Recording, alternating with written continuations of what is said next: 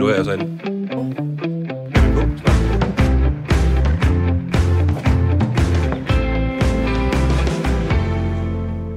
Harriet, you need to fucking put.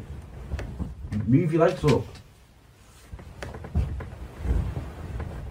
Move your fucking legs up! No, I don't want to have sex! I don't give a fuck what you want, you shit. Mason. Shut up!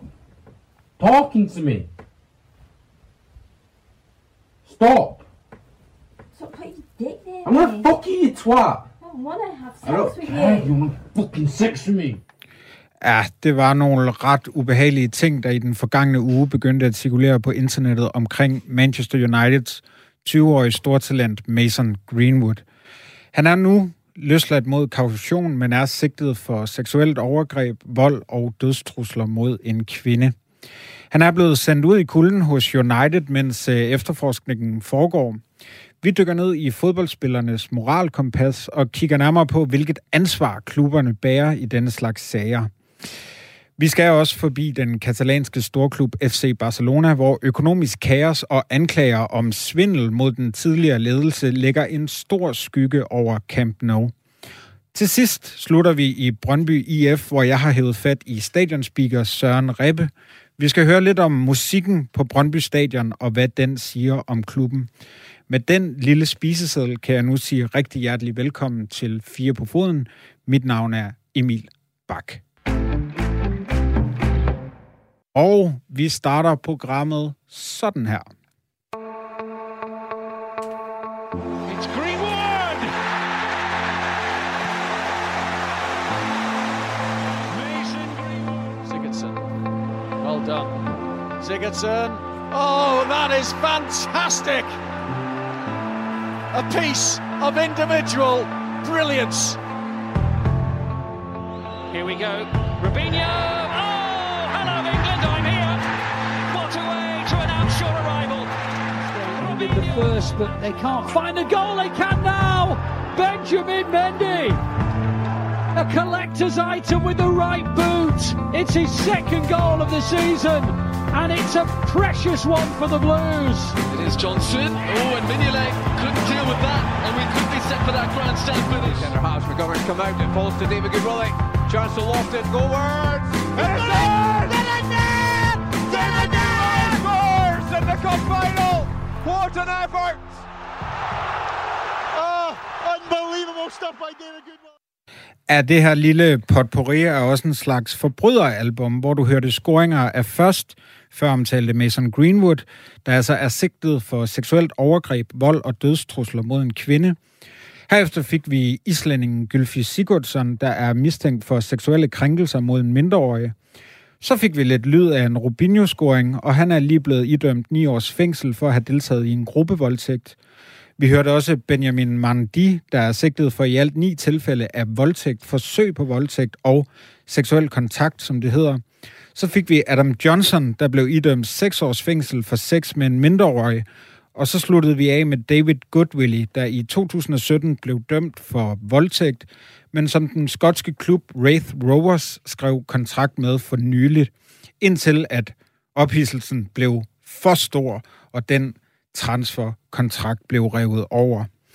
Med mig i studiet har jeg nu dig, Amalie Bremer, vært her på Radio 4 programmet Missionen. Du har lige fået lov til at puste ud efter en øh, faste lavnsbolle, ja. og øh, udover at være vært på Missionen, som sender øh, inden mig her, så øh, er du også kæmpestor fodboldfan. Hvad gør det ved dig, når du hører det her forbryderalbums øh, klip? Og hvad gør det ved mig? Det, øhm, det, det, det får mig jo til at tænke på, om der er et strukturelt problem i fodbold. Det er det, der faktisk mest af alt gør ved mig. Udover hvad det gør ved de fleste, tror jeg, det er jo forfærdeligt, når du lister det op på den her måde, så lyder det jo helt trivielt næsten. Altså så bliver det jo bare en liste, og det der også er uhyggeligt, det er, at den her liste, du lige havde her, den er jo på ingen måde fyldeskørende, altså. Jeg, i, i forbindelse med research noget andet, gik jeg ind på Wikipedia og, og så sådan en liste over convicted athletes, og man skulle scrolle utrolig langt, og det var så i alle mulige forskellige sportsgrene. Så det der sådan er min, sådan, når jeg lige får pustet ud over, det er jo umiddelbart ubehageligt, så er det, at jeg tænker på, hvad er der et problem med, med sportsfolk, som har et crazy liv, og som måske ikke kan, kan finde ud af at navigere i den verden, som vi andre sådan navigerer i. Og det er lige netop det, vi også skal prøve at tale lidt om her, og prøve at se, om vi kan nå det spørgsmål nærmere en besvarelse. Det, det, det, det er slet ikke sikkert. Jeg kunne jo, som du siger, have fortsat listen, men så meget tid havde jeg simpelthen Nej. ikke i mit lille intro her. Men der ligger jo også sager på eksempelvis uh, Ryan Giggs, Cristiano Ronaldo, og senest i dag, nu godt nok i en lidt anden kategori, der fik vi Mark Overmars, der er blevet fyret som sportsdirektør i Ajax for en række krænkende sms-beskeder. Jeg smider den lige over til dig, Morten Krone Sejersbøl. Du er direktør for sport, kultur og underholdning i kommunikationsvirksomheden Gelmeiden Kise. Og øh, derudover så er du også rådgiver for landsholdsspiller Joachim Andersen. Hvad tænkte du, da du hørte den her nyhed om Mason Greenwood? Ja, jeg tænkte, øh, jeg tænkte lidt det samme som Amalie. Øhm, er det her... Øh, øh, er det her noget, som, øh, som skyldes øh, andet end bare et, øh, et enkeltstående tilfælde? Øh, fordi det er jo en lang liste, du kan stå og lave der. Men jeg tænkte også, at øh, det var selvfølgelig ekstremt ubehageligt. Det er faktisk første gang, jeg hører de her lydfiler. Jeg ved selvfølgelig godt, hvad der er sagt i dem, for jeg har læst meget om dem, men øh, det er ubehageligt. Ja, det gør ondt at høre. Ja. Det, det, der skulle næsten have været en lille trigger warning. Ja, det skulle der faktisk. Øh, I stedet så valgte jeg bare at lægge programmet ud med, med, med det for at fastholde folk. Og mm. det, men det, vi skal høre det her, og vi skal snakke om det, synes jeg, fordi det er meget vigtigt, at vi kommer til bunds i den her, ja, nu siger jeg allerede kultur, det kan vi så diskutere om det er senere, men i hvert fald de her sager. Amalie, du er jo inviteret ind her først og fremmest som, som fodboldfan, men og køn skal ikke være en del af den her debat per se, men du er jo også kvinde. Hvad, mm. hvad gør det ved dig som kvinde, når du så læser om de her sager? Jeg ved ikke, om det gør noget særligt ved mig som kvinde, faktisk. Altså, jeg, jeg tænker jo, at, at de fleste mennesker, som hører det klip, vi lige hørte her, vil blive berørt af det. Altså, det, det, jeg synes ikke, jeg er specielt sart. Og jeg, kunne, jeg fik ærligt talt nærmest en fysisk reaktion, da jeg hørte det første gang. Jeg synes, det var ekstremt ubehageligt at lytte til. Øhm, og, det, og det, man kan sige, som kvinde går, går det mig særligt på, når jeg måske får nogle tanker omkring, at fodbold eller sport generelt kan have et kvindeproblem. Det ved jeg ikke. Altså, jeg synes, det er super sørgeligt ligegyldigt hvad. Øhm, jeg, jeg ved ikke, om det har så meget med mit køn at gøre, faktisk. Altså, øh, jeg forstår godt, hvor du vil hen af, og man kan mm. jo også prøve at sætte det ind i en større kontekst. Der er MeToo-bølge, alle mulige andre brancher i hele verden. Øh, øh, sport er ligesom ikke rigtig blevet en del af det endnu, ligger der noget der og så videre. Øh, men, men jeg synes jo også sagtens, at man kan zoome ind på de eksempler, som allerede er rigtig mange, som har været. Og synes jeg jo bare, det er vigtigt at ligesom prøve at tage det lange lys på, på en eller anden måde, og prøve at kigge på det strukturelle, i stedet for bare at kigge på hver enkelt. Øhm, som også er det, vi skal tale om senere. Hvad gør klubberne? Jamen, så slår de super hårdt ned på Mason Greenwood. Men hvad med den og den og den og den og den, som man har drønet rundt på hold sammen med i al den tid, som der ikke rigtig er blevet slået ned på. Altså, og synes jeg bare ikke rigtig, vi kommer nogen vej, når man bliver ved med at kun at tage de enkelte eksempler, i stedet for at kigge på det store billede. Hvor skal vi starte hen med det her lange lys? Altså, hvad, hvad er første skridt? Jamen, øh, det, det kan Morten også sige mere om, som, som en del af den her verden jo, men, men udefra set som fan, så er den jo meget lukket. Øhm, når, jeg, når jeg har prøvet, øhm, og så kvæg mit, mit job jo som radiovært, at prøve at researche en lille smule på de her ting, der ligger ikke særlig meget forskning på det her område, øhm, og det er jo på trods af, at man, man forsker i, i rigtig mange ting. Øhm, jeg kan kun finde øh, forskellige rapporter, for eksempel på college-atleter, Øhm, og det er jo også fordi, at det er en lukket verden. At du kan ikke få lov til at stille fodboldspillere de her spørgsmål. Og øhm, jeg kan bare konstatere, at når man kigger på de rapporter, der ligger med college-atleter, som jo er første skridt i, i, i en udvikling mod at blive professionel atlet, jamen, så er det nogle, nogle ret vilde tal i forhold til, at, at de er overrepræsenteret i, i for eksempel øh, statistikker inden for vold og seksuel vold på de her campuser, som, som der er blevet lavet undersøgelser på. Så, så, så jeg håber jo bare virkelig, at, at en af de her sager, forhåbentlig Mason Greenwood, men, men bare hurtigst muligt kan blive sprængbræt til, at man kigger på et strukturelt problem, i stedet for at kigge på, kun på de enkelte sager. Men det er rigtigt, det er lidt en lukket verden, og nu, Morten Krone, jeg sluger altså fodboldbiografier i den her tid. Jeg har lige læst øh, Peter Smeichels og Lars Høghs selvbiografi. Man kunne også nævne Bender, man kunne nævne så mange andre øh, biografier. Det virker til, at når man læser de her at der, at der er sådan en kodex om, at hvad der, bliver, hvad der sker i omklædningsrummet, det bliver i omklædningsrummet. Der er ikke særlig mange detaljer egentlig fra omklædningsrummet. Er det et problem, at vi bare, altså som medier og som forfattere og så videre, ikke har gravet nok i det her, og ikke holdt dem ansvarlige for den kultur, der eksempelvis er i et omklædningsrum eller i en helt fodboldklub? Mm, det er jo rigtigt, at der er sådan et kodex om, at hvad der sker i omklædningsrummet, det bliver i omklædningsrummet, og det er jo en fordel på mange måder. Det er en fordel, når man skal performe, eller når man skal præstere som et hold, og gerne vil være en enhed, der skal man kunne stole på hinanden. Øh, men lige når vi taler om den her slags ting, der er det selvfølgelig et, et problem, hvis det betyder, at nogen holder hånden over hinanden. Øhm, vi ved jo, vi ved jo ærligt talt ikke, om der er tale om et strukturelt problem, for det kan jo også være, at der her er tale om mere interessante mennesker end almindelige mennesker på almindelige arbejdspladser. Vi ved jo, at de bliver de bliver set mere og hørt mere, der bliver skrevet mere om dem. Jeg tror, at enhver fodboldspiller vil nok sige, at deres privatliv er mere eksponeret end almindelige menneskers privatliv. Øhm, så det, det kan godt være, at der ikke er noget om det, men lad os antage, og lad os bare blive enige om i hvert fald, at, øh, at den liste, du lige har remset op, den allerede er for lang. Ja, Lad os, lad os ja an- fordi, og det er ikke for ja. af, eller nu afbryder jeg dig alligevel, mm. det er bare, jeg havde det også sådan, er det overhovedet et strukturelt ja. problem? Så begyndte jeg bare at læse op om de, altså de her enkeltsager, de gør bare for mig, at det ender med at blive en Ja. kultur Ja. og et større problem. Og i og også når man kigger på, hvad det er for nogle sager. Jamen, og så i hvert fald synes jeg også, at når nu det er en sag, og når nu det er en offentlig sag, så er det også øh, væsentligt at tale om, fordi det er, det er, jo, det er jo forbilleder for mange mennesker, som, øh, som, som, vi, som vi godt kan bruge som eksempler på, hvad der er godt og hvad der er dårligt at gøre. Og øh, nu taler vi, nu, talt, øh, nu spurgte du, Amalie, om, om, om, der er så, om, det, om det gør noget særligt at være i det her miljø. Øh, og jeg vil sige, jeg synes, de danske ungdomsmiljøer, som jeg kender dem, de er rigtig gode. Øh, FC Nordsjælland, der har man gjort meget ud af, det her med at tale med, at man uddanner hele mennesker. Men jeg synes ikke, det kun gør sig gældende i Nordsjælland. Altså, jeg kender eksempler fra andre, fra andre klubber også, også nogle af de fodboldspillere, som jeg har arbejdet sammen med, der ved jeg, at hvis man har gjort et eller andet for, for, forkert, så har, der også, så har der også været nogen, der har taget hånd om det. Øhm, altså et helt konkret eksempel i en meget, meget anden skala. Nu nævnte du lige Joachim Andersen, han er det en af dem, jeg arbejder sammen med. Da han var ung i FC Midtjylland, kom han til at stjæle en kasse sodavand sammen med en kammerat. Øh, der blev han hævet ind på Claus Steinleins kontor, bedt om at skrive en, øh, om at læse en, øh, en bestemt bog, skrive en stil og komme og aflevere den. Og han måtte ikke komme tilbage, før han, øh, før han havde sagt, at, at det her det skulle bare blive bedre. Det gjorde en kæmpe forskel for ham. Det gjorde, at han blev en professionel fodboldspiller, synes han selv i hvert fald. Ikke? Det er virkelig banalt i forhold til det andet, men i Danmark er der fokus på de her ting. I England eller i andre lande er det bare en helt anden sag, når du som 15 eller 16 år pludselig sidder i et omklædningsrum med multimillionære fodboldspillere. Det var jo det, der skete for Niklas Bentner. Han var jo 16, da han lige pludselig sad sammen med nogle af verdens mest berømte fodboldspillere, der tjente 50 millioner kroner om året.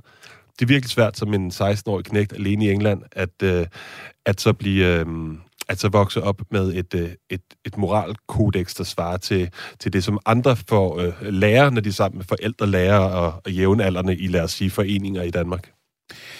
Jeg tror også bare, ja, hvis jeg bare lige hurtigt må sige noget, fordi ja. jeg, jeg, det er jo bare så interessant at, at høre det, som du fortæller, Morten, og også det er jo ens indtryk, også som fan, når man følger meget med, at det er selvfølgelig er noget andet i Danmark, end det er i England, hvor alt bare er ekstremt, og den her paparazzi-kultur og så videre. Øhm, men jeg synes også bare, det er vigtigt at understrege for mig, når jeg siger det her med, at vi skal, vi skal finde ud af, om det er et strukturelt problem. Så er det jo ikke øh, noget med at sige, hvis det så er et strukturelt problem, så kan jeg stille mig over i hjørnet og pege på Mason Greenwood og sige, Nå, hvor er du dum, og hvor er du... Altså, jeg er fodboldfan. Jeg jeg, jeg er vild med Mason Greenwood. Det lyder måske lidt ondt at, at stå og sige lige nu. Nu er han ikke blevet dømt for noget. Altså, der er jo ikke nogen, der har noget behov for at, at, at ligesom række ned på nogen andre. Altså, det her handler jo også om, han er jo ikke vokset op og har haft et, en, en lyst til, at, og hvis det så er det, der er sket, at være voldelig over for sin kæreste, eller, eller voldtage nogen. Altså, der er jo nogle mennesker her, hvis det ellers viser sig at være et strukturelt problem, som ikke har det særlig godt, ja. og som har brug for hjælp, og det er jo det, det handler om. Og det er derfor, man skal undersøge de her ting. Ja, jeg synes... Øh, nu sagde du også, at du har læst mange biografier. Du har også sikkert både læst øh, Niklas Bentner og, og Mads Tims øh, biografier, ikke? hvor man Mads Tim som, som, som meget ung spillede i Manchester United. Og begge to kan jo fortælle om nogle af de ting, der, der, der skete. Altså, og som sker, når man har forholdsvis meget fritid, når man ikke har sine forældre og nærmeste barndomsvenner i nærheden, og når man har sindssygt mange penge og nogle jævnaldrende, der gør nogle ting, som, som voksne mennesker gør, men som børn, som det jo ret beset er, ikke bør gøre. Så det, det er et problem, som vi er nødt til at, at gøre noget ved, eller nogen er nødt til at gøre ved, noget ved. Jeg synes, man gør noget ved det i Danmark, så, så, så vidt som jeg kender overhovedet alle de miljøer, jeg har stiftet bekendtskab med. Det er et kæmpe problem, og det kan vi hurtigt blive enige om. Øh, det synes jeg i hvert fald. Og øh, man hører altid det her om pengene, om omklædningsrummet, om pludselig at gå fra at spille fodbold på gaden og i øh, skolegården, og så øh, drøne rundt i øh, fire forskellige Bentley'er i hver sin farve og så videre. Men Amalie, jeg kan ikke lade være med at tænke, er der ikke et kvindesyn, der også er galt her? Altså, er der ikke en eller anden at det i virkeligheden er der, kulturen ligger, at det handler om, hvordan man opfører sig som mand, som fodboldspiller, og hvordan man så behandler kvinder. Mm. Ja, man kan i hvert fald konstatere, at en række af de her sager også handler om vold mod kvinder. Øhm, og det gælder også i andre sportsgrene. Altså den undersøgelse, jeg har refereret til før, som kommer fra, fra øh, National University i, i Australien, øhm, den, den tager så en population blandt øh, college-atleter, som jo er nogle af de, af de allerdygtigste, men blandt unge mennesker. Øhm, og, og den slår ned på nogle faktorer, som også peger i den retning, som jo er det indtryk, jeg også synes, man får, når man bare følger med i mediebilledet. Og det handler om, jamen, hvad er det for en kultur, der er, når du er eliteatlet? Det handler om, at det er et adelsmærke at være aggressiv øh, i en sport. Det er især kontaktsportatleter, som, som også er repræsenteret i den her statistik. Så der er en, sådan en hypermaskulinisering, så er der hyperseksualisering, der er en groupie-kultur, altså der er mange kvinder, der, der mænger sig i gåsøjen omkring de her atleter, som er attraktive osv. Så, så alt det peger jo også ind i, i det billede, vi har, som bare bliver en rigtig, rigtig farlig cocktail, når det så også bliver blandet med, med andre parametre i, i rapporten, som er sådan noget som berømmelse, og så føler man sig berettiget til, at man bare kan tage, hvad man vil, fordi at man, man lige pludselig ja, mister det der moralske kompas, som er sådan en mærkelig størrelse at tale om. Men, men, øh, men når det nu er den eneste undersøgelse, man ligesom kan læne sig bag, så må jeg bare sige, at jeg synes, det lyder ret plausibelt, og jeg synes, at, at det er noget af det, som vi ligesom må have mere data på, for at finde ud af, hvordan vi kan hjælpe de her mennesker, selvfølgelig offrene, og selvfølgelig også de mennesker, som ryger ud på det overdrev, hvor man kan finde på at slå på andre på den måde. Og så er der jo klubberne, som jo et eller andet sted synes jeg, også bærer et kæmpe ansvar i det her. Øh, hvis vi først lige kigger på, hvad det gør at de her sager dukker op for klubberne. Hvad gør det for et brand som Manchester United, som måske er verdens største fodboldbrand, at sådan en sag her sker, Morten? Ja, det, det er forfærdeligt for dem. Og øh, det er også derfor, det er jo lidt, øh, lidt paradoxalt, at de øh, til tilsyneladende ikke gør nok for at øh, stoppe det i meget tidlig alder, fordi det, det bliver dyrt. Øh, vi har set, hvordan allerede Nike har sagt, øh, sagt farvel til Mason Greenwood som, øh, som sponsor for ham. Øh, andre vil følge efter. Nu, vi har et samarbejde med, øh, med La Liga i Gelmartin Kies, hvor jeg arbejder, og der prøver vi at, at, at finde samarbejdspartnere med La Liga. Og en af de ting, som man jo siger, det er, at du kan få lov til at bruge La Liga-spillere. Altså, du kan, få, du kan blive parret op med med Benzema, eller, øh, eller hvad det nu måtte være, og så kan du bruge ham i din markedsføring. Hvis nogen, og sådan er det selvfølgelig også i England, hvis nogen har, et firma har fået lov til at bruge Mason Greenwood i deres markedsføring, så har de betalt rigtig, rigtig mange penge for det. De penge har de virkelig ikke lyst til at bruge nu. De har ikke lyst til at bruge Mason Greenwood. Og derfor falder de selvfølgelig fra. Og de og, og det er bare en del af det her kæmpe store øh, milliardforetagende, som, øh, som eroderer en lille smule hver gang det her sker. Så for Manchester United er det en, øh, er en kæmpe skandale. Ja, så sjovt, du så lige nævner Benzema, der også har en uh, afpresningssag. Ja, det er så rigtigt, ja. Og, jeg kan godt se, at du altså, Men han er jo glemt for længst. Ja, ja, præcis. Han går bare rundt, og alt er glemt, og han vinder titler ja, og bliver topscorer, og det er bare så flot. Men øh, jeg håber øh, personligt, at vi kan tage den lidt mere ud i, at øh, internettet glemmer aldrig, mm. som man plejer at sige, og det gør vi heller ikke. Jeg synes, vi skal holde dem ansvarlige for det. det og det skal vi... Hele tiden. Øh, det skal vi også, fordi at de... Øh, fordi øh, hvorfor skal vi det? ja, det er, fordi at det jo er forbilleder. Mm. Og det er, det er det, de tjener deres kæmpe store hyre på at være. Men men omvendt er der også det dilemma, og det er jo, altså, det er jo frygteligt at sidde og spille djævelens advokat i, i, i et emne som det her. Men når det er 10 år siden, lad os sige det, mm. at de er blevet dømt for et eller andet, skal de så ikke, øh, eller har afsonet deres straf, skal de så ikke have en chance for at komme tilbage på fodboldbanen? Mm. Det er noget sindssygt svært. Mm. Øhm, det ville man jo normalt sige, at øh, jo, du skulle have en chance for at komme tilbage til dit kontorjob, men du skal ikke have chance for at komme tilbage på, på stadion. Og Tipsbladet, undskyld Amalie, men Tipsbladet øh, og flere andre medier øh, har jo skrevet om Miko Albornoz mm. i, øh, i Vejle, der lige har fået øh, kontrakt der.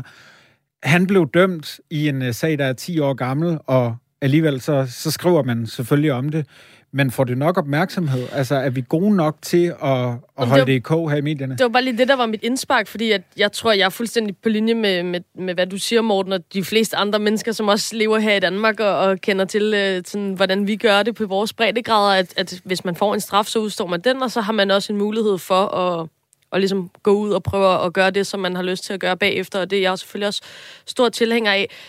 Det, jeg jo bare synes er vigtigt, også som fan, det er, man skal jo stadig vide, hvad er det for nogle mennesker, der så kommer til min klub, for eksempel, som jeg nu skal gå ned og købe en trøje med og gå mm. rundt med på ryggen. Og der er det, at, at nu siger jeg vi, Emil, fordi jeg også øh, øh, har lige pludselig befinder mig i journalistkredse, øh, selvom at øh, jeg ikke har noget eksamensbevis i den retning, skal være bedre til. Altså nu nævner du Ronaldo-sagen for eksempel, er jo fuldstændig glemt. Det bliver ikke nævnt nogen som helst steder. Altså de mennesker, som, som skal formidle Premier League, har også nogle har, har også bare et ansvar for, at det bliver formidlet, hvad han er for en person, og hvad det er for nogle ting, der også er en del af hans portefølje på en eller anden måde. Og det synes jeg er vigtigt at blive ved med, og selvfølgelig har, kan man have udstået sin straf, og så skal det også nævnes. Men, men det skal jo nævnes ligesom alt muligt andet, når vi går ned i alle detaljer med de her fodboldspillere. Morten, øh, nu bliver det vis og vis en vis lamdel af spids, men lad os nu sige, at du havde en spiller i din folk, som øh, kom ud for sådan en lignende sag, eller kom ud, altså var øh, ja. voldsmand, ja. øh, kom, blev anklaget for voldtægt så videre. Hvordan, altså, hvor vil man starte med sådan en sag? Øh, jeg vil starte med at få klarhed over, hvad det var, der var foregået. Og, øh, og så, øh, så tror jeg, at det her det er en af de sager, hvor man må sige, øh, hvor jeg ville stille mig selv spørgsmål, om det var noget, jeg kunne øh, arbejde videre med. Øh, og øh, hvad der er helt sikkert, der er i hvert fald, at jeg ikke ville hverken sådan af personlige årsager, eller sådan at for, i, i, øh, hvad hedder det, i henhold til, hvor, til Gilman Kises sådan øh, moralske kom, øh, kom, øh, kompas, der ville vi ikke kunne arbejde med en, som havde overtrådt loven, og så prøvet at, øh, at dække over det. Altså, det, det ville jeg ikke kunne. Øhm, så det ville jeg hverken have lyst til, eller have lov til, om man så må sige. Men omvendt, man kan også sige lidt, det er vel også her, I tjener jeres penge i de her krisesager. Altså, jeg, jeg, jeg forstår udmærket, at mm. hvis der selvfølgelig er faldet dom og alt sådan noget, så, så er det ud, man kan ikke samarbejde med en forbryder. Men i de her krisesituationer, er det vel også der, I tjener jeres penge? Jeg vil sige, jeg har ikke, jeg, jeg har ikke været ude for noget bare, noget bare lignende. Så det, det, det er et virkelig svært spørgsmål. Jeg, altså, Øhm, jeg vil sige, jeg har, jeg, jeg har grænser for, hvad jeg, hvad jeg vil arbejde med. Og, øh, og jeg tror, at sådan en, øh, en sag vil, øh, vil, vil jeg ikke have lyst til at gå ud og forsvare. Så øh, det, vil, øh, det, det er vel det, som jeg kan sige om det. Og, og det, det, som der altid er, det er, at øh, vi, vi må sige så vidt muligt sandheden. Og øh, hvis ikke, at, øh, at den øh, tåler, tåler dagens lys, jamen, øh, så vil jeg ikke være med til at opfinde noget andet i hvert fald. Amalia, nu talte du lige om, at... Øh at vi i medierne skal være bedre til at nævne det og tage os af det hele tiden. Øhm, hvad nu hvis, og igen, det bliver bare et øh, rent øh, hypotetisk, altså hvis nu det her var sket i FCK, at der var en spiller, hvad gør man så som fodboldfan? Jeg ved, du er kæmpe FCK-fan, mm. så det er derfor, jeg lige trækker dem ind. Hvad, hvad, hvad gør man? Jamen, hvad gør man? man? Man man gør jo det, som ens mave siger, man har lyst til at gøre som fan og kunden i butikken jo i sidste ende. Altså, og der er jeg jo nok en af de der irriterende fans, som skriver på Twitter og tagger FCK og siger, hvad fanden er det? Hvorfor skal I nu have Unibet på maven? Det synes jeg, der er åndssvagt, fordi det gider det er jeg ikke. Det er kunder. Ja, nå, men altså, øh, undskyld mig, men, men øh, altså, du ved, så, så, og, og, der vælger folk jo at gøre lige præcis, hvad de har lyst til. Nogle øh, hopper bare ned og køber den nye trøje, fordi de synes, den er fed. Andre siger, jeg vil altså synes, det var rigtig skønt, hvis det var Carlsberg, som det plejede at være i de gode gamle dage. Altså, øhm, eller skal I nu ansætte ham der af den ene eller den anden eller den tredje årsag? Altså, det, det ja, det, det er jo sådan, jeg vil gøre, fordi jeg er en af dem der, der, der engagerer mig i alt muligt, og der er andre, der ikke gør og fair play. Og det, det er jo godt, at Amalie gør det, og det er heller ikke gået min næse forbi, og det synes jeg er vildt fedt. Og du er jo en af de der, en af, nu kalder du det jeg selv irriterende, men jo også en af dem, som har holdt klub, med til at holde klubben i ørerne, og som jo var med til, at FC København for eksempel droppede deres, øh, deres tur til, nu har jeg glemt det, var det Katar? Tror du, ja, Dubai? Eller Dubai, ja, okay. Øhm, øh, men, men pointen er jo, at øh, om voldtægt det er en af dem, der, hvor man siger, og, og vold øh, som sådan, det er en, hvor man siger, okay, det er no-brainer, der, der skal man som klub handle. Men klubberne skal jo handle på rigtig mange ting, og det bliver sværere og sværere at være klub, eftersom uh, Amalie og rigtig mange andre fans uh, bruger de uh, sociale medier til at gøre opmærksom på alle de ting, der kan være. Og det, det er vel kun sundt, altså hvis vi er enige om, at det er sundt, at, uh, at de forskellige... Uh, øh, dårligdommen bliver forbedret, øh, så, er det jo, så er det jo en af de gode ting, der, der som klubberne desværre, eller, som klubberne må øh, mm. dele med, ikke? Og det, og det er jo også bare... Ikke, altså, desværre, vil jeg gerne jeg, jeg tror også, som fan er man jo også... Altså, man vil jo bare gerne kunne nyde sin sport, Ja. øh, uden at, at skulle øh, have ondt i maven, eller øh, synes, at det, at det er nederen. Altså, det er jo det, vi i virkeligheden alle sammen gerne vil. Altså, jeg vil sgu da øh, elske at, at se VM til vinter, men jeg synes, det bliver skide nederen, fordi det er i Katar, og der er mennesker, der er døde. Øhm, og, og det er jo det samme med, med Manchester United. Altså, det er sådan en tynd linje, der skal gås på, og det må du også vide, morgen, Ja. på dit job. Altså, så, så, så, du ved, så fjerner de bare Mason Greenwood fra jordens overflade i det sekund, øh, at det her kommer ud, og alt bliver slettet, ikke? Og, og så er vi sådan lidt, Nå, hvad, hvad med Cristiano Ronaldo? Han render sgu da også rundt, og Ryan Giggs sidder oppe i VIP-boksen, og, og hvor er linjen i alt det her? Og der er bare altså, nogen, der er vigtigere end andre. Altså Mason Greenwood, han kunne jo have været rigtig vigtig i 10 år, men mm. den var så grim, og der var så mange beviser. Altså der er jo stadigvæk øh, tvivl om Ronaldo, han nu også voldtog hende der. I hvert fald påstår han selv, at beviserne var forfalsket, og de dukkede jo kun op via, var det øh, Wikileaks Football eller Pan- ja. Football Leaks, ja, det er rigtigt, ikke? Altså så sådan, der hvor det er helt klart, øh, der er de bare nødt til at gøre noget. Altså jeg var som BT-journalist med til at afsløre en dansk scout, som havde skrevet en række øh, om ikke racistiske, så meget tæt på at være racistiske opslag på, på Facebook. Og da vi konfronterede klubben, der blev han fyret, inden vi overhovedet nåede at tale med ham selv. Så det gik bare sindssygt hurtigt. Mm. Jeg vil ikke sige, med al respekt, at øh, en scout kan godt erstattes. Der vil de hellere bare fyre ham, og så slippe for at øh, blive kædet sammen med racistiske Facebook-opslag. Ikke? Så de reagerer jo øh, der, hvor de kan. Øh, eller mm, der, hvor de i hvert fald ikke kan undgå at gøre det. og hvor det er nemt at gøre. Jeg kan bare mærke, at jeg bliver fyldt op i kroppen af sådan en vrede, men også afmagt. Du er også helt står- rød i altså, hovedet, Jeg er fuldstændig rød i hovedet. Jeg står og er helt rødsprængt og er ved at springe i luften. Og det er jeg, når jeg hører det klip, som jeg med al ydmyghed selv har lavet, hvor det bliver ridset op, alle de her sager. Altså, skal vi ikke bare boykotte hele lortet? Sige fuck Manchester United, øh, hvis man er fan af dem, og så begynde at holde med Luton, eller et eller andet, hvor der ikke er, altså, hvor der ikke er lige så mange penge, hvor der ikke er lige så meget tv, hvor der ikke er lige så mange brødne kar. Jamen for fanden Emil, det vil da være øh, skønt, og, og, og du skal heller ikke øh, få mig til at sige, at man ikke skal tage stilling, og at man ikke skal lade være med at støtte op om noget, som man ikke kan gå, gå, gå planken ud med.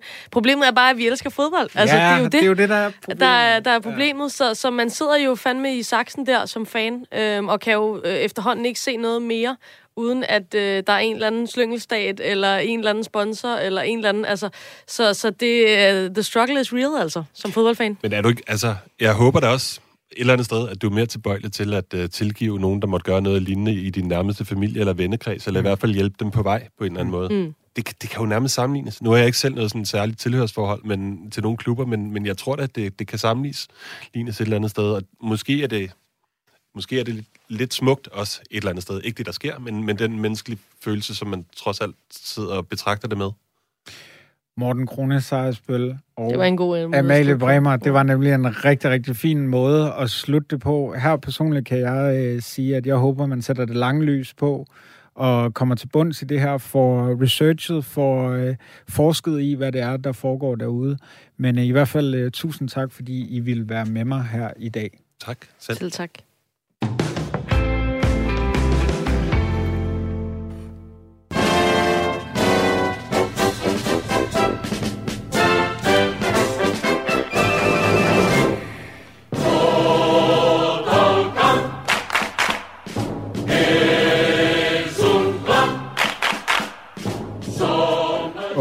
Den katalanske storklub FC Barcelonas legendariske hymne.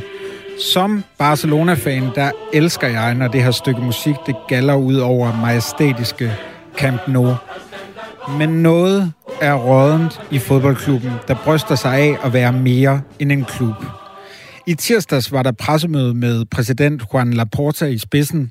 Han kunne præsentere nogle ret alvorlige anklager mod den tidligere ledelse i klubben, som går på, at de ulovligt skulle have overført penge til journalister, advokater og spilleragenter. I alt anslår Barcelona, at det drejer sig om 220 millioner kroner. De mener, at de her penge skulle være overført uden anledning eller på falsk grundlag, og andre gange har beløbene været urimelig store. De her anklager, de kommer i kølvandet på, at klubbens økonomi er godt og grundigt til rotterne. Flere dyre indkøb, der ikke har slået til, og en coronakrise har simpelthen slået hul i klubkassen, så meget, at gælden lyder på 9 milliarder kroner. Alt det her er resultater fra den undersøgelse, Barcelonas ledelse selv satte i gang for nyligt, og som altså grænsker den tidligere præsident Josep Maria Bartomeu og den tidligere ledelse. Med os på en telefon fra Barcelona har jeg nu dig, Nikolaj Lisberg. Ja, hej med jer. Hej, hej. Du er freelance journalist med base i Barcelona og forfatter til bogen Barcelonismo med den meget passende undertitel Klubberen, Kaos og livet efter Messi. Lad mig starte med at høre, Nikolaj. Hvis man følger Barcelona både sådan bare nogenlunde tæt, så har man jo godt været klar over, at det ser sort ud økonomisk. Men sådan en undersøgelse her, den starter man jo ikke ud af det blå, uden at have en form for mistanke, tænker jeg. Hvorfor startede Barcelona og Laporta i første omgang den her øh, undersøgelse? Der er to ting i det. Det ene handler om, at man føler sig forpligtet, at man gerne vil rydde op. Øh, som du siger, så har der været en, en masse møgssager, øh, og det har der været i flere år. Øh, Først og fremmest var den her sag med Neymar, hvor man brugte nogle flere penge, end man ellers havde øh, skrevet ind i regnskaberne. Øh, Bartomeu havde jo også blevet beskyldt for at hyre et kommunikationsselskab til at føre smedekampagne mod nogle af sine sine rivaler, øh, og der har været en masse andre dårlige økonomiske sager, så der var behov for, at der skulle ryddes op. Derudover, så har han jo så også haft en interesse i at pege en pil øh, på Bartomeu og så sige, at det er ham her, I skal kigge på. Det er ham her, der er sønderen i, øh, i klubben. Laporta er, er kommet ind. Han kom ind her tidligere, i, eller han kom ind her i sidste år, har været i, i klubben 10 måneder nu, og han har jo ligesom udnævnt sig selv som frelseren, der igen skal genrejse øh, Barcelona. Og så er det bare bedre at starte på et, hvad skal man sige, lavere grundlag, når man indser, at det bliver en rigtig, rigtig svær opgave. Jamen så er det bedre allerede nu og forsøge at uddele en, uh, uddele en, uh, en skurkerolle, og så kan man selv indtage hele rollen. Så han er på jagt efter Søndebukke? Ja, det er der ingen tvivl om. Altså, de to har et meget, meget anstrengt forhold, og det stammer allerede tilbage fra den gang, hvor hvad hedder det, Laporta selv øh, var præsident, og hvor Bartomeu så kom ind som, som vicepræsident under Sandro Rosell, øh, som så tog over efterfølgende. Der var der også beskyldninger den anden vej om, at Laporta efterlod Barcelona i et øh, økonomisk kaos. Nu har man så, hvad hedder det, øhm, nu er det så den anden vej rundt, nu er det så Laporta, der tager over efter Bartomeu, og der er det bare klart, at den situation, som Barcelona står i, med den astronomiske gæld, man har opbygget, jamen det gør det svært at få de sportslige resultater, som Laporta et eller andet sted har lovet i sin præsidentkampagne. Og så er det jo altid godt at have en undskyldning parat, øh, når det ikke rigtig, måske ikke rigtig lykkes med den plan, man øh, har lagt. Og derfor har man brug for at udpege en søndebuk. Og Bartomeu er den mest upopulære præsident nogensinde i Barcelonas historie, og det siger alligevel ikke så lidt. Så det er også en oplagt søndebuk at, at skyde på. Hvordan forholder øh, Bartomeu sig så, den her øh, udskældte skurk, hvordan forholder han sig til de her anklager? Jamen, han er egentlig ret cool. Altså, han har afvist dem, og ellers har han ikke sådan for alvor været ude i sådan offentlig øh, hvad skal man sige, modsvar. Det har han gjort flere gange. Det var han også for nogle måneder siden, hvor han kom med sådan et langt statement om, hvad der var gået godt i øh, hans øh, præsidents embede. Han mener jo stadigvæk, at han har gjort rigtig meget godt for Barcelona, at de har oplevet den mest succesfulde periode, mål på antal titler i hans periode. Og han mener, at de her tal, eller nogle af de her tal, de er simpelthen ikke korrekte. Og derudover, så mener han jo, at den økonomiske, det økonomiske kaos, som Barcelona er i, at det næsten udelukkende kan, kan hvad hedder det, at årsagen til, det næsten udelukkende kan forklares ud fra, fra corona. Så han er egentlig ret øh, cool omkring det her. Der skal mere til at, at ryste ham. Man skal huske på, at det her er en, en præsident, som øh, er blevet buet ud af Camp Nou de seneste mange, mange år, som var i arresten tilbage i, i marts måned sidste år, da man, øh, hvad hedder det, øh, begyndte at øh, kigge på nogle af de her regnskaber, og også øh, renset hans, øh, hans eget hjem. Så det er en præsident, der er, eller en ekspræsident, der er vant til at være i modvind. Og øh, vant til at være i modvind, det, øh, det må man sige, at klubben også er øh, lige nu. Øh, Barcelona og det er bare så, jeg forstår det som Barcelona-fanen, fordi jeg bliver ved med at læse nyheder om, at nu skal Erling Braut Haaland til klubben. Øh, man har også lige brugt øh, over 400, lidt over 400 millioner kroner på Ferran Torres fra Manchester City. Og altså, når Barcelona har så meget gæld, de her 9 milliarder, vi, vi taler om, og de så har reageret ved at eksempelvis skære i lønningerne, som jo er tilfældet, hvordan kan de så stadigvæk kæmpe med om de store navne? Er det bare ren fis i en hornlygte?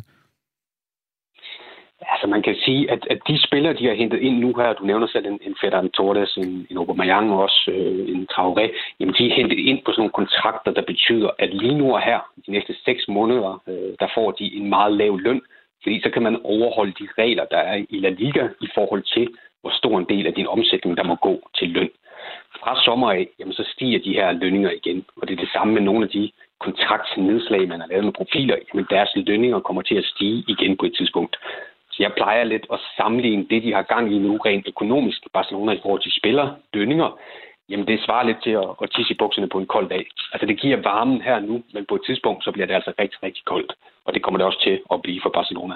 Derudover, når du så rigtig siger, at, at de er rygtet, øh, eller på rygtebasis, så er de meldt interesseret i, i Holland og, og nogle af de aller, aller største stjerner, jamen så handler det også om for Barcelona og for Laporta især at fastholde en illusion om, at Barcelona stadigvæk er en voldsomt attraktiv, øh, attraktiv klub at komme til.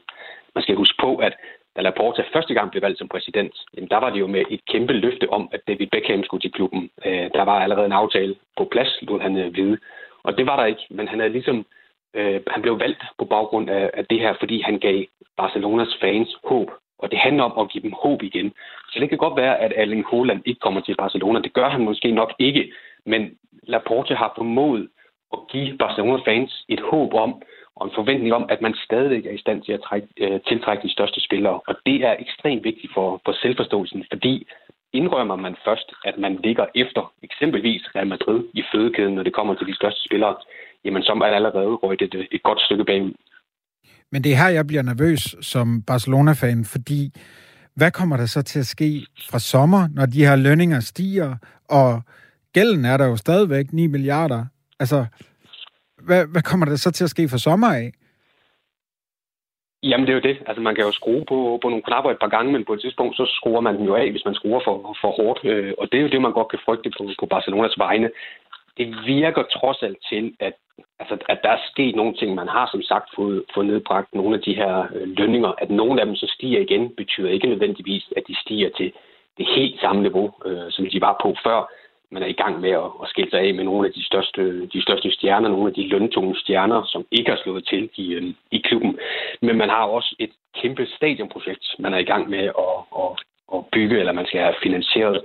Og det betyder bare, at der er en masse lønposter, som Barcelona stadigvæk skal forholde sig til øh, til sommer. Så det er også derfor, at jeg kan sagtens forstå, hvis der sidder nogle Barcelona-fans som der selv og er lidt nervøse, fordi den her måde at drive forretning på, jamen igen, for at bruge eksempel med, med at tisse bukserne, den holder ikke særlig lang tid, hvis man ikke man finder en mere langsigtet måde at, at drive det på. Hvis myndighederne går videre med det her, og det ender med at blive slået fast, at Bartomeu eller andre i ledelsen har brudt loven, hvad kommer det så til at betyde helt konkret for Barcelona? Jeg ved ikke, det kommer til at betyde så meget for, for Barcelona. Der ved man jo godt, at, at det her det, det, det er hængt op på, på Bartomeu. Altså, det er jo sådan, at, at præsidenterne, øh, når de bliver valgt, skal de jo hvad hedder sådan, påvise eller give en garanti for 15 procent af, af klubbens omsætning, så man sådan kan holde dem økonomisk ansvarlige, hvis de netop begår noget ulovligt. Så det er ikke Barcelona som, som klub, jeg tror, der kommer i problemer det her. Det er mere end, Bartomeu. Og for Barcelona, det lige frem kan blive en fordel, men så kan man i hvert fald få lukket et meget, meget mørkt kapitel, hvis der, hvis der kommer en dom. Så på en eller anden måde, så handler det om at, at begive sig videre fra det her, og komme ud af det, øh, ud af det store hul, man, øh, man har gravet sig selv ned i. Altså, hvordan, hvordan kommer vi, siger jeg nu, men hvordan kommer vi til at tjene penge igen? Øh, fordi, altså, der skal selvfølgelig nogle tilskuere på stadion, det er klart en del af det, men det virker stadigvæk som et kæmpe Sisyfos-arbejde, det her. Ja, og det er det rigtig gode spørgsmål, fordi man kan sige, da Laporta han blev valgt den her gang som, som præsident, jamen der blev han jo lidt af sine kritikere beskyldt for, at han ikke rigtig havde nogen plan. Og det tror jeg heller ikke rigtig, han havde. Øh, det var et nostalgisk valg, hvor han ligesom gik til valg på at sige, jamen jeg har gjort det før, jeg kan gøre det igen. Og det han gjorde dengang, øh, hvad kan man sige, hvor Barcelona var i en lignende situation, men dog ikke så slem, jamen det var, at han omgav sig med nogle rigtig dygtige øh, for, forretningsmænd i ledelsen. Det bliver kaldt sådan en PowerPoint-præsentation, så det siger også lidt om, hvor mange år øh, det er siden, at, at PowerPoint ligesom var et, et, et plusord dengang i forhold til, til ledelse. Men der handlede det meget om, at man øh, lavede det, man kalder el circolo virtuoso, altså sådan den døde cirkel, eller den gode cirkel, hvor man skulle købe nogle bedre spillere. På den måde så skulle de spille noget bedre fodbold. Hvis man spiller noget bedre fodbold, jamen, så vil man også opnå bedre resultater, og så vil man få flere øh, fans, og så vil man få flere penge. Det var ligesom den tankegang. Og det er jo det, man så prøver på igen. Man har bare et helt andet økonomisk fundament, eller mangel på samme denne gang. Så jeg har svært ved at se, at den plan sådan skulle holde en til en. Men indtil videre, så må det vel ligesom være det, vi tror på, at Laporta gerne vil. Fordi han er endnu til gode, synes jeg i hvert fald, at præsentere en økonomisk plan for, hvordan Barcelona bliver en, en rigtig god forretning. Jeg kan ikke kende Barcelona mere. Altså, som, som Barcelona-fan, der synes jeg, jeg læser de her ting og tænker, åh, hvor er hvor er de gode gamle dage henne? Altså, man kunne ikke beholde Messi. Øh, der har været alt det her med, at nu skal stadion selvfølgelig bygges om, fordi det, det er gammelt og sådan noget, men øh, trøjen er ikke længere uden sponsor. Det er selvfølgelig solgt til Rakuten i Kina, og når man så også kigger på transfervinduet, så bare i det her vindue, der henter man en utilpasset Aubameyang, Adama Traoré, som ikke altid kunne komme på holdet i Wolverhampton. Og så er der situationen med endnu en utilpasset stjerne, som øh, Osman Dembélé, der var rygtet til blandt andet øh, PSG og Chelsea.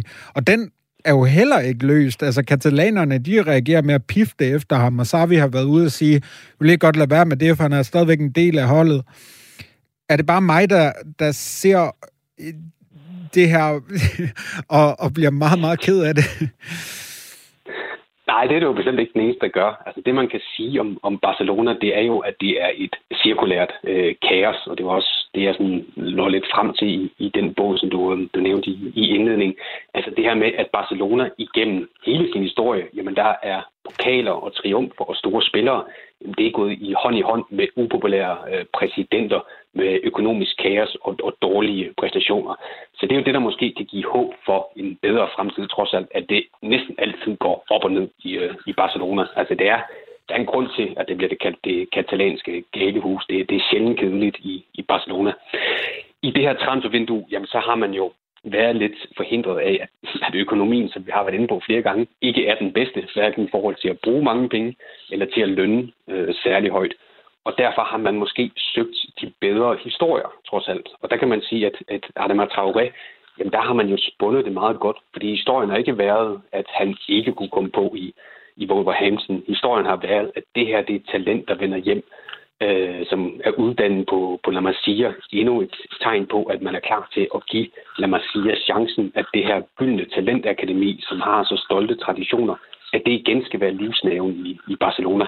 Så det, har, det her transfervindue har været mere en historiefortælling, end det sådan har været en, hvad skal man sige, en måde at for alvor øh, styrke fremtiden på for, for Barcelona.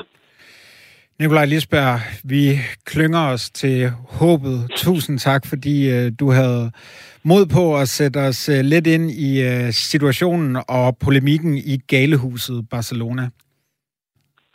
Velbekomme. Nu skal du prøve at forestille dig, at du står på Brøndby Stadion, måske på sydsiden. Du har en øh, kold fadøl i hånden. Dine venner ved din side. Hjemmeholdet, de skal til og på banen. Og pludselig så galler denne sang ud af højtalerne.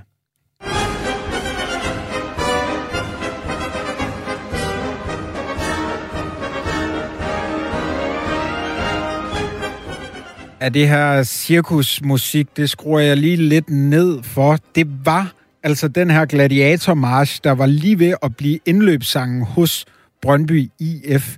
Men to Brøndby-folk, der havde været på studietur til Marseille og havde hørt hjemmeholdet gå ind til Van Halens Jump, besluttede sig for at sætte 80'er-klassikeren på i stedet. Her i Fire på Foden, der vil vi i den kommende tid sætte fokus på de danske klubbers musiktapet. Og øh, jeg startede ude på Vestegnen, ude ved Brøndby IF, ude hos Søren Rebbe, der er stadionspeaker og musikansvarlig. Jeg ringede til ham for at høre lidt nærmere om Brøndby, musik og ikke mindst den legendariske indløbssang. Jeg tror, at når de fleste de tænker på øh, øh, Brøndby IF og musik, så tænker de på indløbsmusikken, som jo er Van Halens Jump.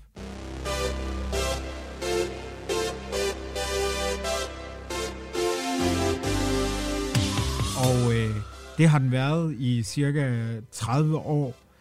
Søren, som, som speaker, som radiovært, som musikelskende menneske, hvad er det så, det nummer, det kan på Brøndby Stadion?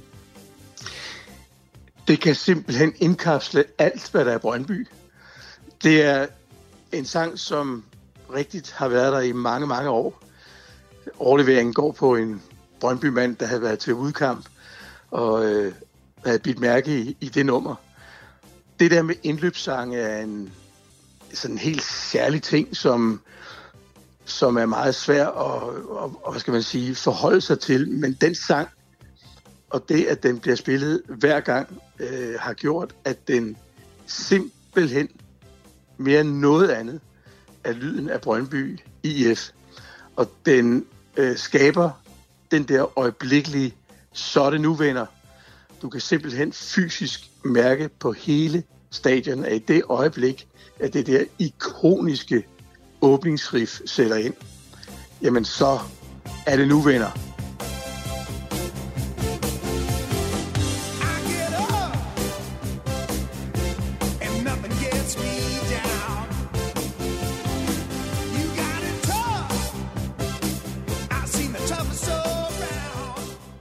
Når du så sidder der i speakerboksen, øh, kan du mærke det på publikum, når du sætter øh, jump på?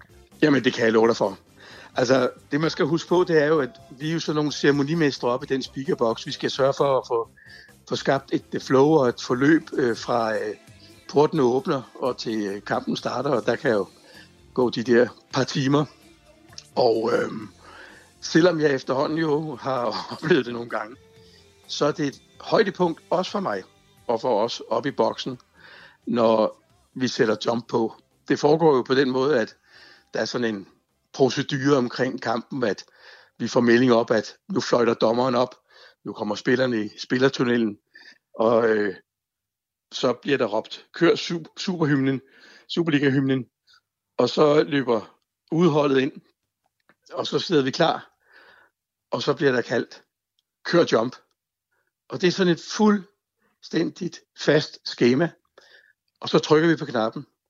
Og dem, der så har siddet og småsludret og spist det sidste af hapstorken og drukket det meste af fadølen, eller hvad det nu er, de henvender sig med al deres opmærksomhed direkte på grøntsværen, rejser sig, og så brager det løs. Og det ser jeg frem til hver gang. Det er en udsøgt fornøjelse, så jo jo, øh, det kan også mærkes øh, helt ind i boksen op under taget. Det lyder jo nærmest som et magisk øjeblik. Er du nogensinde kommet til at lave en fejl i forbindelse med indløbssangen Jump? Altså heldigvis har jeg jo gode øh, kolleger oppe i boksen, og jeg øh, står godt nok for musikken og playlisten kører og så videre, men en sjældent gang imellem, fordi der har været knald på derop, så øh, er det mig, der sætter den på. Men i forhold til, at jeg i 30 år har trykket sange på i radioen og som DJ og i 100 andre sammenhæng, jamen så kan jeg mærke den der forfærdelige frygt for at få trykket forkert. Fordi det må bare ikke gå galt. Altså, den skal bare på. Og øh, gudskelov kan jeg sige, at øh, det har indtil nu lykkes os at få sat jump på øh, til tiden. Og det er øh, det viser også lidt om det der ikoniske omkring indløbssangen. Er det her ikke øh, lidt for gammelt? Kunne man ikke forsøge sig med noget, noget nyt musik? Altså det kunne eksempelvis være Suspekt, som jo er ude fra Vestegnen af, og hvor man også ville kunne få det der Vestegns DNA ind. Eller vil det være fuldstændig helligbrød? Det vil være fuldstændig helligbrød Jeg tror, man skal sondre meget mellem at holde fast i traditioner, samtidig med, at man aldrig må glemme, at traditioner jo dør, hvis ikke de fornyes. Der er bare lige det ved det, at hvis vi skulle rejse os op i parken til en, øh, til en øh, fodboldkamp, en, øh, en, en dansk kamp, og ikke synge, der er et yndigt land, så tror jeg, at alle fra 0 til 100 ville synes, at det var meget mærkeligt. Og det er nu ikke, fordi jeg nødvendigvis sammenligner Jump med Danmarks nationalsang, men det her, det rækker langt ud over alder, langt ud over musikalske præferencer. Det her, det er øhm, en institution, en musikalsk åbning, som det under ingen omstændigheder vil give den mindste mening at begynde at ændre på, øh, hverken nu eller i fremtiden. Der er jo også andet musik på Brøndby Stadion, eksempelvis under opvarmningen, hvor du jo også skal bygge en stemning op. Kan du ikke prøve at sige lidt om, hvad den her musikalske linje er, og hvad den siger om Brøndby som klub? Jeg har som sagt skælet til det britiske, og jeg synes, at linjen som, som, øh, som, som klub skal have det der virkelig traditionsbundne fodboldsangs øh, snit.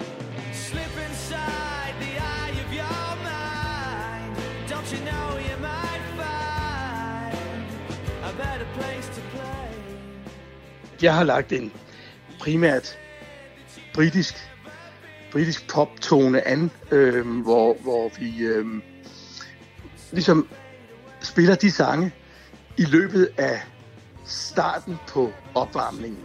Ikke spillernes opvarmning, men mens porten er åben og stadion langsomt fyldes. Jamen så fyldes, øh, hvad skal man sige, luften af alt fra Oasis og Blur og Pulp til Smith og Stone Roses og Cure osv. Der er en eller anden rustikhed, der er en eller anden øh, fodboldmæssig ting, som giver dig øjeblikkelige associationer til popper, til fodboldstemning, til fællesskab.